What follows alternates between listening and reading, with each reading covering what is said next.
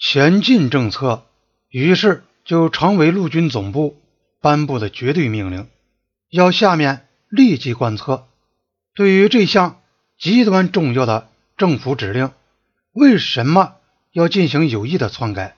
其解释只能得自推论。很显然，从档案中找不到任何文字记载的解释。可以注意到的第一个线索是，根据尼赫鲁对前进政策的设想，集结兵力以支持这一政策的执行，是整个计划的不可缺少的组成部分。十一月底，他在人民院中讲到，问题在于组织强有力的武装小队，每队人数比较少，派去占领一个地方，或把对方从该地赶走，后面要有强大的基地去支持他们。另一次，在十二月初，当尼赫鲁在议会中拒绝了有人提出要他采取他认为是冒险主义的行动时，他给这种行动所下的定义是采取某些行动而没有支持这种行动的基地。他接着说，这对我们的士兵是不公平的，他们都很勇敢优秀，使他们处于那种境地是不公平的，而且采取某种行动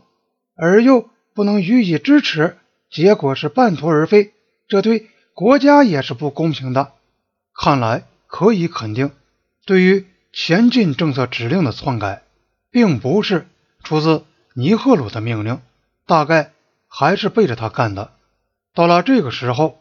陆军总部已换了全套班子，考尔自三月以来就署理参谋局长的职务，到了仲夏，塔帕尔就任陆军参谋长。接着参谋局人事上也有了不少更动，考尔亲自选拔了一批人员和他共事。陆军后来对参谋局这一时期的工作进行了检查，发现这一星期内参谋局越来越忽视系统的规划和协调工作，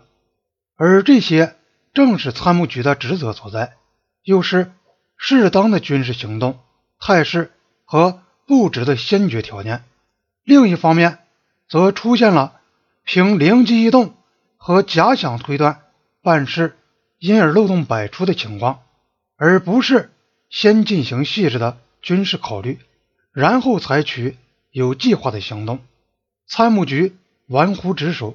又不但干预下属单位的军事行动，他的这种做法也影响到整个军事系统。从一九六一年年中起，参谋局的工作方向和质量发生了这样的变化，只能以考尔出任新参谋局长和任用了他所提拔的一批军官的人事变动来解释。考尔也赞成对中国采取进攻态势，这从前进政策只是拟定以前，他署理参谋局长时给国防部的一份文件中可以看出来。他建议中国采取了一步步西进侵入拉达克边境的政策，制止中国这种政策的最有效的办法之一就是不务实地给予打击。例如，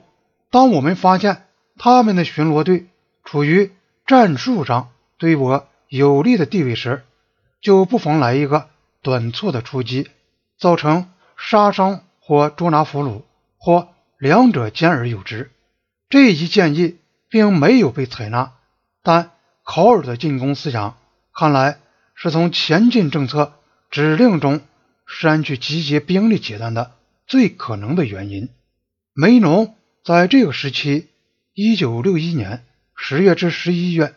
也主张要陆军采取更积极的对付中国的方针。这时候印度即将举行大选，印度政治舞台上的斗争日益激烈，在这种背景下，反对派对政府的指责就格外尖锐格外响亮，而政府也更加敏感。文职官员同陆军勾心斗角已进行了一年半之久，这些因素的出现使他们更感到有燃眉之急。文职人员深信，中国军队在遇到人数很少而且只携带轻武器的印度军队的前进侦察时也是会退让的，因此他们就不理睬军人们从战术方面提出的反对意见。陆军根据自己的情报所做出的估计，认为印度如采取任何行动侵犯中国所占有的有争议的西部地区，中国军队必会做出强烈的反应。此外，也不能根据敌人不会做出反应的假定来制定军事计划，这是一条战争的根本原则，也是常识的根本原则。当蒂迈雅还是陆军参谋长时，军人们的抵抗是不能压服的，因为如果迫得过甚，他就可能直接找到总理，甚或是提出辞职。但从一九六一年年中开始，陆军总部中同文职官员打交道的那班人，要么就是赞成政治的因素，将阻止中国做出强烈反应的那种假定，要么就是随大溜的。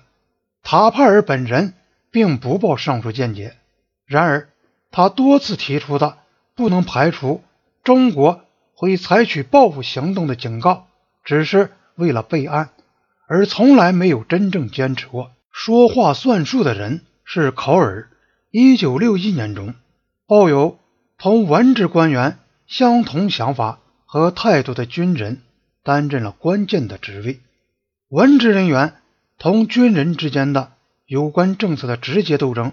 就以前进政策占上风而告终。代之而起的是陆军总部与下属各单位之间的斗争，